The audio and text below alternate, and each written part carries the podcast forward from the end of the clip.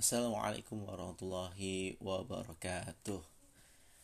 Ya sahabat podcast anak-anak Soleh Solehah ya.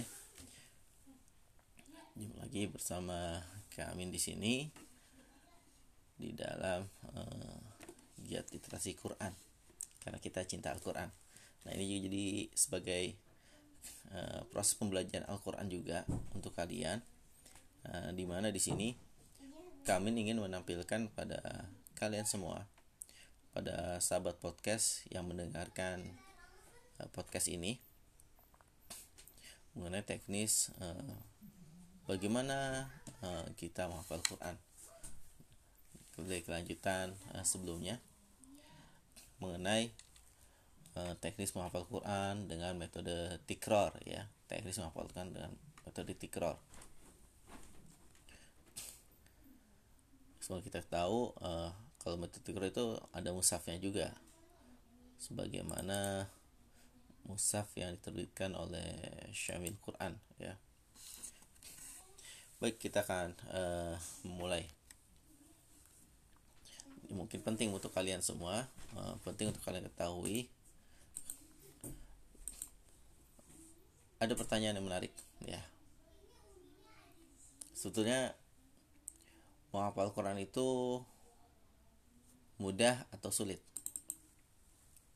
Belajar Al-Quran itu mudah atau susah? Ya. Bisa renungi masing-masing ya. Sahabat podcast juga bisa merenungi masing-masing semuanya. Belajar Al-Quran itu mudah atau susah sih? Ya. ini jadi pertanyaan ada yang bilang mudah? Ya. karena sudah bisa. Ada yang bilang susah karena masih baru uh, atau sedang proses menghafal Quran. Jadi jawabannya apa? Belajar Al-Quran itu mudah atau susah? Jawabannya apa?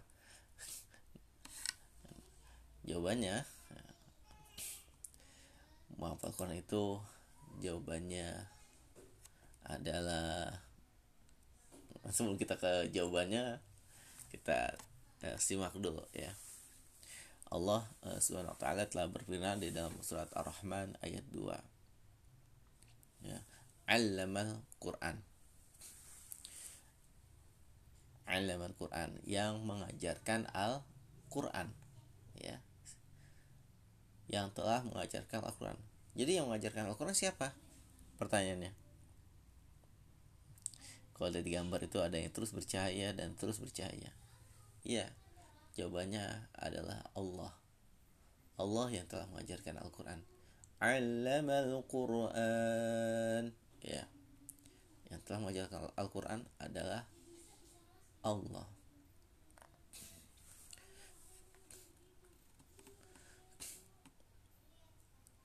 Ini sebenarnya ada, ada video ya. Ya. Ada video. Cuma ada kata-kata yang menarik ya. ini seorang yang buta tapi dia sanggup menghafal Quran. Dia sanggup menghafal Al-Quran. Bahkan dia sempat mengatakan seandainya ditukar matanya ya mata yang bisa sembuh. Gimana? Eh jawabannya ada ada jawaban yang menarik dari dia itu. Ya. berharap matanya yang buta itu akan menjadi hujah di hadapan Allah. Masya Allah. Menjadi hujah di hadapan Allah. Kita kalau gitu kita simak uh, video yang terlebih dahulu ya.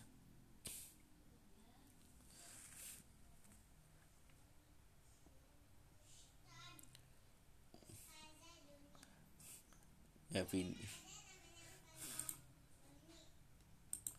videonya kurang ini ya videonya kurang uh, baik untuk ditampilkan. Cuma ya sebagaimana hujah yang telah uh, ucapan tadi katakan yang berharap matanya yang buta ini menjadi hujah dari Allah ya. Dia menghafal Quran berharap keridhaan Allah ya. Bahkan itu perkataan itu membuat orang-orang yang yang ada di sekitarnya ikut menangis bahkan Syafat Al-Kandari yang menjadi selaku hostnya itu juga turut menangis ya. kan perkataannya tersebut jadi kalau seperti ini menghafal Quran itu mudah atau susah jawabannya adalah sebagaimana firman Allah kembali ولقد يسرنا القرآن للذكر فهل من مدكر ya dan sesungguhnya telah kami mudahkan Al-Quran untuk pelajaran maka adakah orang yang mengambil pelajaran nah ini terdapat di dalam surat Al-Qamar ayat 17, 22, 32 dan 40 walaqad uh, lamnya di sini adalah lam lamnya lam taukid ya sebagai penegasan ditambah lagi kode ya. Ditegaskan lagi tuh ya. Ini betul-betul wala kode itu jadi sebuah kata kalimat yang menegaskan bahwasanya Al-Quran itu emang mudah. Dan sungguhnya telah kami mudahkan Al-Quran untuk pelajaran. Maka adakah orang yang mengambil pelajaran? Ya. Adakah orang yang mengambil pelajaran? Nah semoga kita semua yang ada di sini sahabat yang mendengarkan podcast ini termasuk orang-orang yang dimudahkan oleh Allah untuk mempelajari Al-Quran. Sebagaimana firman Allah Subhanahu wa taala walaqad yassarna al-Qur'ana lizikri fahal min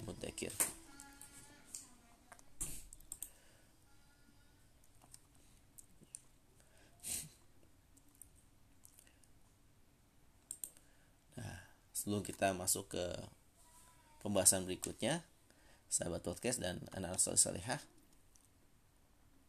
jadi jadi harus kita ketahui keutamaan dekat dengan Al-Quran. Nah ini ada keutamaan dekat dengan Al-Quran nih. Yang pertama adalah menjadi umat terbaik. Nah, dengan hadis dari Rasulullah SAW khairukum man ta'amal Qur'an wa sebagai kamu adalah orang yang mengajarkan Al-Quran dan mengajarkannya. Ya bagaimana kamu adalah orang yang belajar Al-Quran dan mengajarkannya.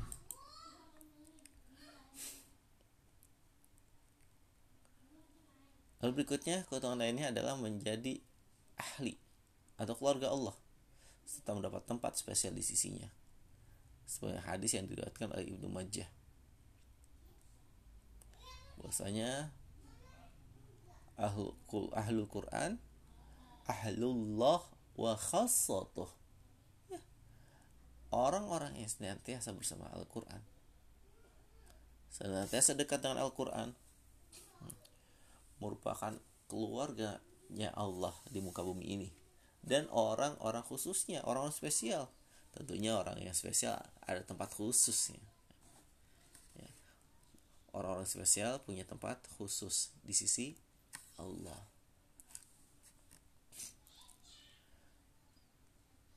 Mendapatkan kebaikan yang berlimpah. Setiap huruf yang dibaca itu bisa mendapatkan 10 kebaikan. Ya. satu huruf yang dibaca 10 kebaikan. Dua huruf 20 kebaikan dan seterusnya. Nah, berarti kalau kita sedang mempelajari Al-Quran,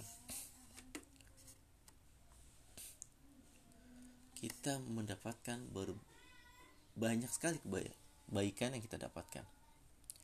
Apalagi kalau ketika kita mengulang-ulang bacaan, mengulang-ulang hafalan. Itu akan lebih banyak lagi, sahabat. Karena kata Rasulullah, Lam itu alif 10 kebaikan, lamnya 10 kebaikan mimnya 10 kebaikan 30 kebaikan.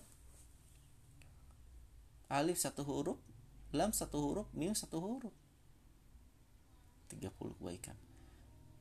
Dia mendapatkan kebaikan yang berlimpah. Bukan itu saja. Terlebih lagi kalau kita mengajarkan Al-Quran kita belajar dan mengajarkan Al-Quran. Setiap huruf yang kita ajarkan itu akan mendapatkan kebaikan buat kita juga yang telah mengajarkannya. Masya Allah, kebaikan yang berlimpah yang didapatkan.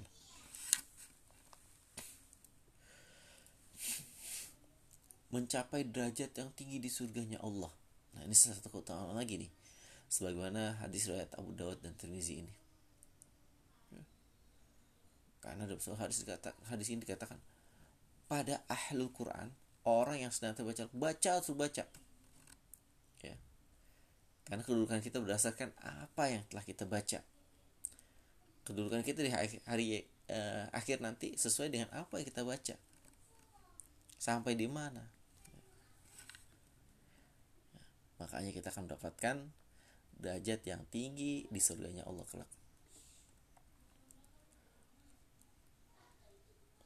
Lalu memperoleh syafaat di hari kiamat. Baca Al-Quran ya. ikra Al-Quran. Fa innahu ya'ti yaumal qiyamah. Sungguhnya dia akan datang di hari kiamat. Syafi'an. Memberikan syafaat di ashabi bagi siapa saja yang senantiasa membacanya. Akan mendapatkan syafaat dari kiamat. Karena berkah Al-Quran ini karena berkah Al-Quran ini mendapatkan syafaat di hari kiamat. Berikutnya ada adalah akan bersama para malaikat yang mulia lagi taat. Bersama para malaikat yang mulia lagi taat.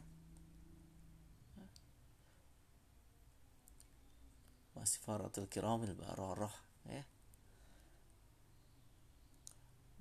Malaikat kan diciptakan untuk hanya untuk taat pada Allah kita dikumpulkan sama para malaikat yang mulia taat Wah, masya Allah. Sebuah kebaikan yang nikmat sekali ketika kita mendapatkannya.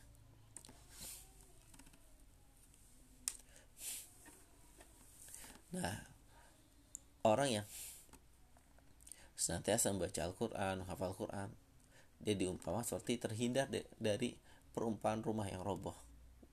Rumah yang roboh itu karena apa nggak ada fondasinya. Nggak ada apa lagi. Uh, semuanya udah pada lapuk ya. Fondasinya mungkin ada fondasinya tapi fondasinya sudah uh, tidak diperbaiki lagi hingga akhirnya roboh. Kalau rumah yang senantiasa dihiasi dengan Al-Quran. Oh uh, rumah yang senantiasa kuat sama seperti kita yang menghiasi diri kita dengan Al-Quran. Rumah itu akan terus cantik, semakin cantik dan semakin cantik. Sama ketika orang menghafal Al-Quran akan terus bertambah, bertambah dan bertambah hafal Qurannya. Sehingga ketika memperindah rumah sama dengan kita memperbaiki bacaan Al-Quran kita. Ya. Semakin baik bacaan Al-Quran kita, rumah itu akan semakin indah semakin kuat hafalan kita rumah itu pun akan semakin kuat. Dan sebaliknya. Ya dan sebaliknya. Untuk itu terus berusaha bersemangat untuk belajar Al-Quran. Membaca dan menghafalkannya. Nah, kita masuk ke berikutnya nih. Kalau uh, sahabat podcast tahu ya dari kemarin di podcast sebelumnya ya. Saya membahas tentang apa isi tikror? Apa itu tikror? Dan musaf tikror ya. Tikrornya yang, yang kalau di ini eh, kalau diartikan ya eh, pengulangan pengulangan repetition ya. Di dalam eh, memulai menghafal Quran perlu ketahui oleh sahabat podcast dan tentunya uh, anak-anak soleh solehah yang mendengarkan atau melihat uh, tayangan kami di sini. Penting untuk kita memilih mushaf hafal Al-Quran sebelum kita mulai hafal Quran. Yang pertama kita akan memilih Al-Quran pojok. Maksudnya hafal Al-Quran pojok? Yang ayatnya ber, berhenti di dalam hal satu halaman tersebut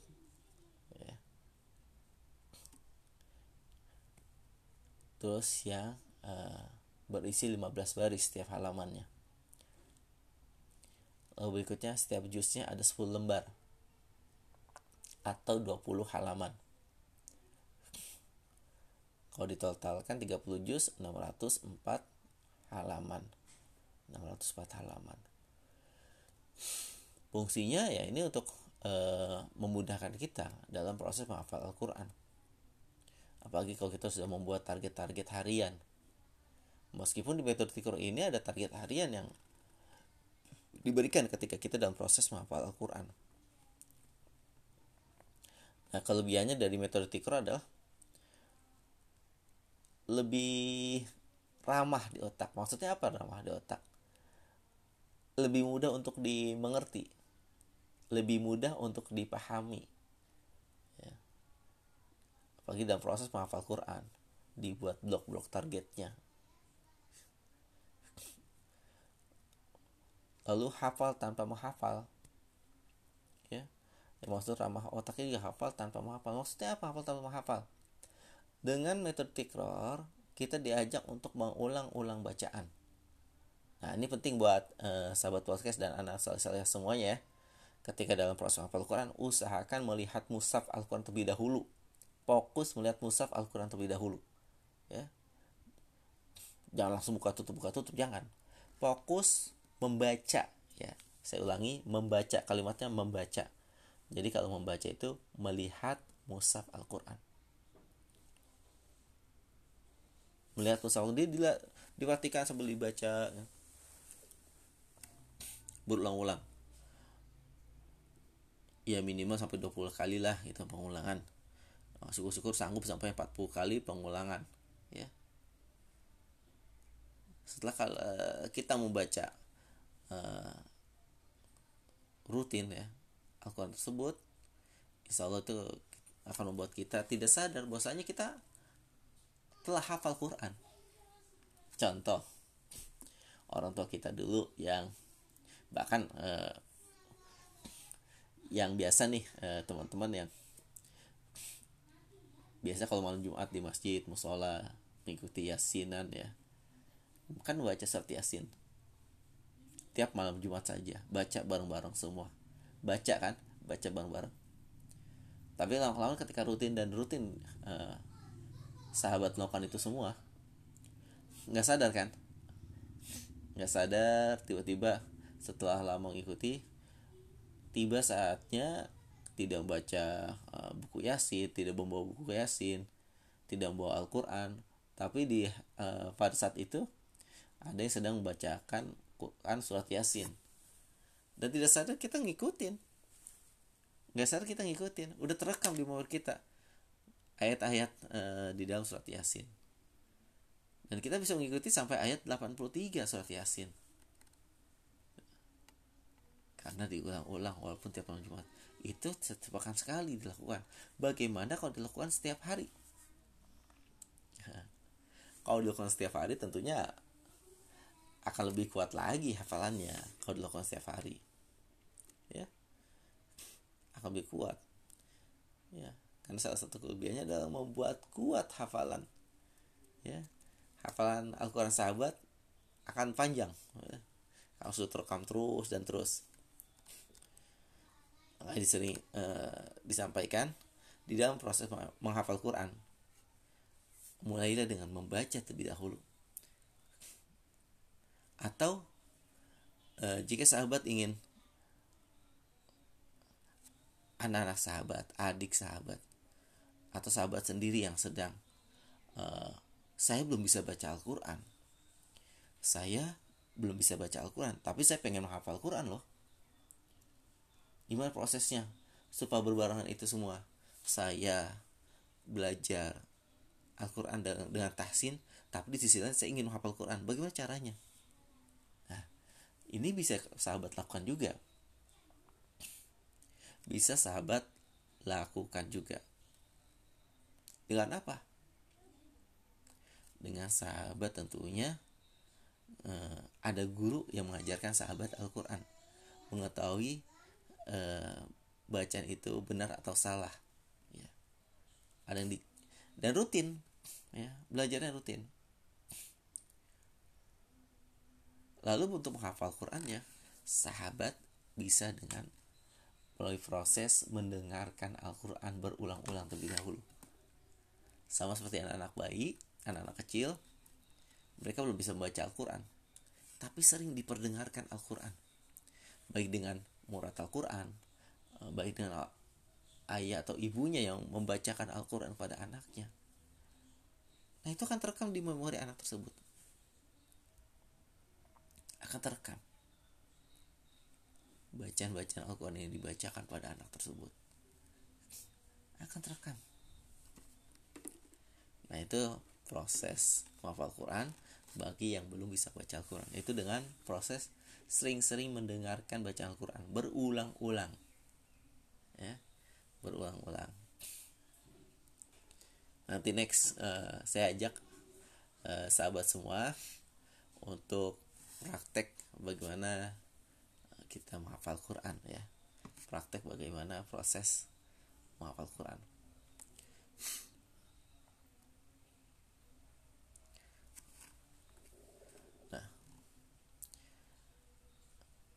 ini uh, Imam Bukhari. Kita tahu Imam Bukhari yang masya Allah hadis-hadisnya itu hadis-hadis yang sahih. Yang hafal ratusan ribu hadis masya Allah. Dia mengatakan saya tidak menemukan cara menghafal lebih efektif selain dengan cara terus menerus melihat tulisan. Nah betul kan? Terus terus terus menerus melihat tulisan. Berarti dalam menghafal Quran pun sama terus menerus melihat mushaf Al-Quran. Dan mengulang-ulang perkataan. Ya diulang-ulang. Ya diulang-ulang. Nah, jadi dengan semua indranya bisa kita fungsikan. Mata melihat mushaf Al-Quran ya. Lisan mengulang-ulang uh, bacaan.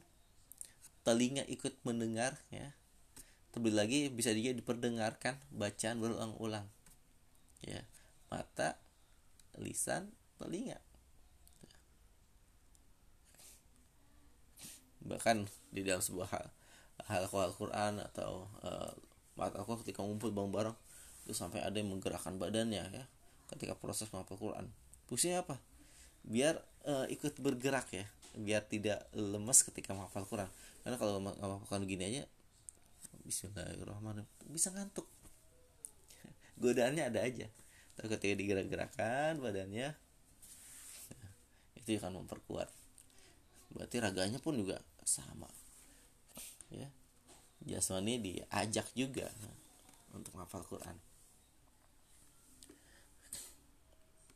Nah ini ini Imam Bukhari ya yang telah menegaskan itu dengan terus menerus melihat tulisan dan mengulang-ulang perkataan. Dibaca dilihat. Kalau tambahin lagi satu ya. Kalau saya menambahkan satu? Itu di perdengarkan ya atau mendengar. Dan semuanya diulang-ulang 40 kali tapi kalau sahabat e, kalau nggak sanggup 40 kali ya saya menyarankan kepada sahabat semua cukup 20 kali saja. Ya cukup 20 kali. Ya, jangan kurang ya. 20 kali 20 juga insya Allah e, nempel. Meskipun kalau 40 kali itu lebih baik. Nah Mustafa Al-Quran metode tikrar jadi saya juga punya Mustafa Al-Quran ya. Seperti ini ya Mustafa Al-Quran lihat ya sahabat. Nah, ini Mustafa Al-Quran dengan cover yang berbeda ya. Mustafa Al-Quran adalah bentuk sistematisasi dari cara menghafal Al-Quran paling tua dan banyak diamalkan oleh para hufaz Al-Quran dari dulu hingga sekarang ya. jadi orang-orang yang sedang menghafal Al-Quran dari dulu sampai sekarang mereka dengan cara tikror yaitu mengulang-ulang ya. Mengulang-ulang bacaan. Karena menghafal Quran ya itu mengulang-ulang. Apakah cukup membaca satu kali sudah hafal? Enggak enggak cukup. Makanya diajak untuk mengulang-ulang hafal Quran ya. Karena dari dulu sampai sekarang ini dipraktekkan para hufaz atau hafal Quran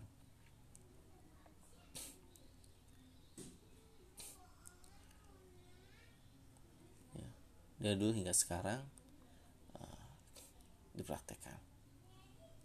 Nah, saya akan mengajak uh, sahabat semua untuk membahas mengenai metode tikor pada hari ini ya. Sebelum kita mungkin mungkin akan melanjutkan praktek di episode nanti ya. Tentunya sahabat nantikan terus ya. Saya akan ajak uh, sahabat semua kita akan mulai menghafal menghafal Qurannya dari uh, surat An-Nas bisa nanti di, uh, dengan uh, saya langsung atau dengan melalui media yang untuk membantu kita uh, menghafal Quran. Sahabat bisa mendengarkan uh, di rumah dan bisa mengikuti ya dengan membaca mushaf Al-Quran ya. Mushaf Al-Quran. Bisa dengan menggunakan mushaf Al-Quran tikror juga. Nah, uh, Mushaf Al-Quran Tikror setiap kolom khotnya itu uh, khot mushafnya diberi identitas nama ya. Seperti misalkan Toha ya. Dan nomor suratnya nomor suratnya ada berapa? Ada nomor surat ke berapa? Ya. Misalkan Toha ke 20 jusnya juz 16 ya. Ini nomor dan awal kalimat juz uh, diletakkan di kanan atas. Sedangkan untuk uh, identitas nama dan nomor surat berada di sebelah kiri atas. Ya. Untuk kita mudah memahami dan mengetahui, oh iya, ternyata di halaman 313 ini adalah surat Toha, eh, surat yang ke-20 dan halaman 13 ini termasuk juz ke-16 qala alam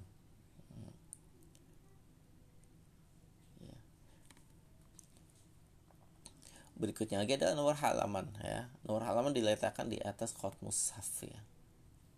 Itu dengan uh, kalau di tengah itu nomor halaman bertulisan Arab. Sedangkan yang sebelah kanan paling pinggir halaman Eh, bertuliskan uh, Indonesia ya. Bentuk-bentuk tulisannya ya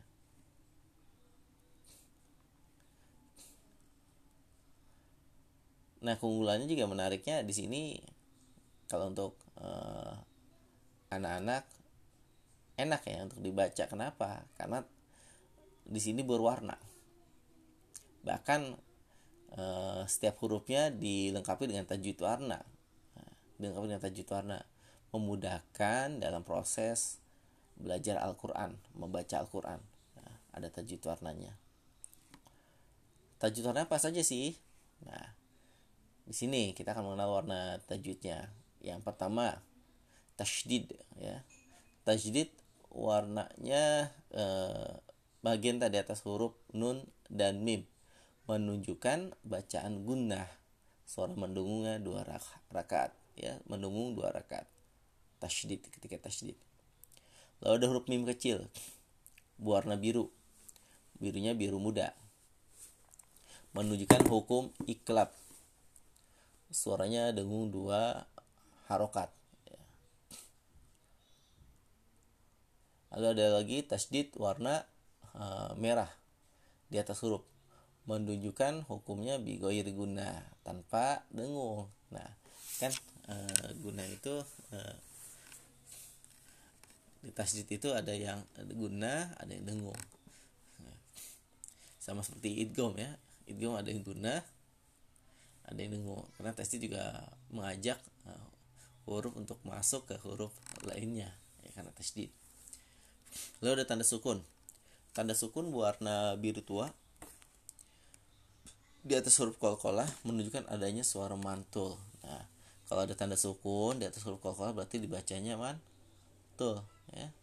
Sebagai contoh ya yang tasdid yang pertama ya, ada kalimat ada, ada kata inna ya nunnya itu tasdid. Berarti tahan dua rakaat. Inna ya, inna. Nah, nunnya tasdid. Nah, sedangkan contoh dari mim kecil di sini adalah ketika nun sukun bertemu dengan ba. Ya, nun sukun bertemu dengan ba. Kan nun dengan ba uh, bisa nggak dua min ba?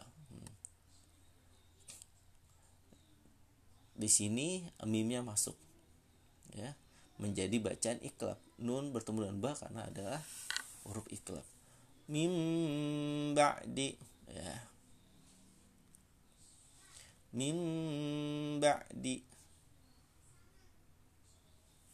ya. Suaranya gunah juga mendengung dua harokat Mim ba'di ya. Sedangkan yang tasdid eh, yang tidak berdengung sebagai contoh adu wuli ya. Wawnya domah tanwin. Bertemu dalam tasdid ya. adu wuli ya. dan yang sukun seperti kalimat idhab. Ya banyak dipantulkan. Idhab idhab.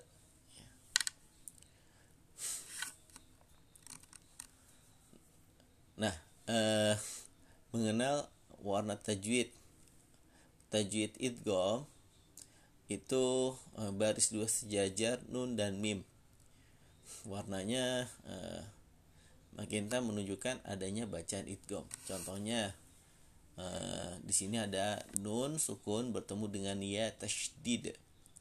May ya'ti may ya'ti Lalu ikhfa. Baris dua sejajar nun dan mim warna hijau menunjukkan adanya bacaan ikhfa. Contohnya nun doma tanwin bertemu dengan fa. Mu'minun fala. Mu'minun fala. Ya. Lalu izhar. Baris dua sejajar nun dan mim sukun warna hitam menunjukkan adanya bacaan izhar. Nah, jadi warnanya hitam izhar sayin ilman. Ya sayin ilman. Kalau diwakafkan contohnya sayin ilma. Ya sayin ai ya. Itu huruf izhar. Nah ada lagi tanda panjang. Warnanya biru di atas huruf mad. Huruf mad wajib muttasil dengan ukuran 4 sampai 5 harokat Contohnya adalah waw sukun ya. Di situ ada tanda benderanya dibaca 4 sampai 5 harokat. Su'in ya. Su'in. Lalu ada tanda panjang eh, berbendera lagi. Tanda panjang warna hijau di atas huruf mad ya, huruf mad jais munfasil dengan ukuran 4 sampai 5 harokat. Fi ahli fi ahli ya. Lalu ada tanda panjang warna magenta di atas huruf mad. Huruf mad lazim atau farqi dengan ukuran 6 harokat. Alif lam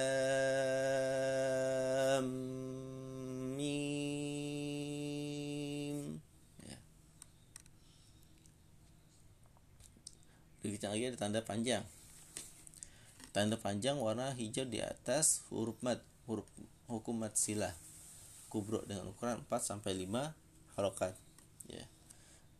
Bihi azwajan bihi azwajan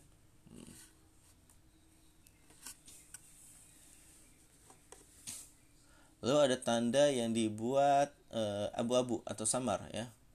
Nah, kalau ada huruf-huruf yang seperti ini maka tidak dilapalkan ketika uh, wasol. Contohnya di sini adalah az-zakata. Ya. Az-zakata.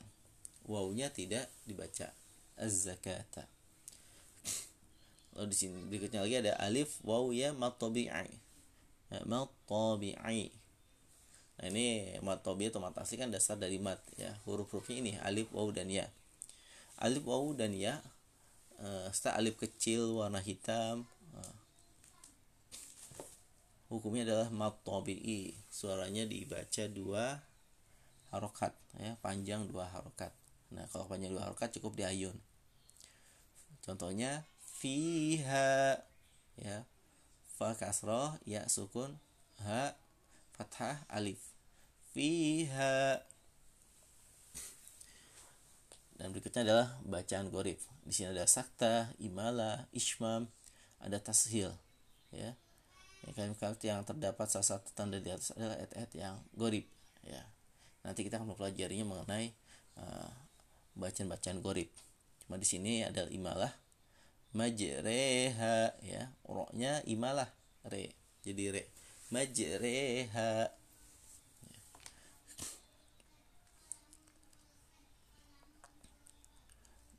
Nah, nah sepertinya kita uh, cukupan dulu ya. Masya Allah, uh, menarik dengan, dengan, dengan metode tikror ini ya.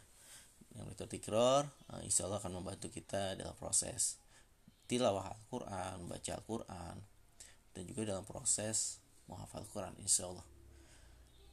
Oke baik sahabat uh, podcast Tanah Salih Salihah semuanya kita akhiri perjumpaan kita pada, pada kali ini.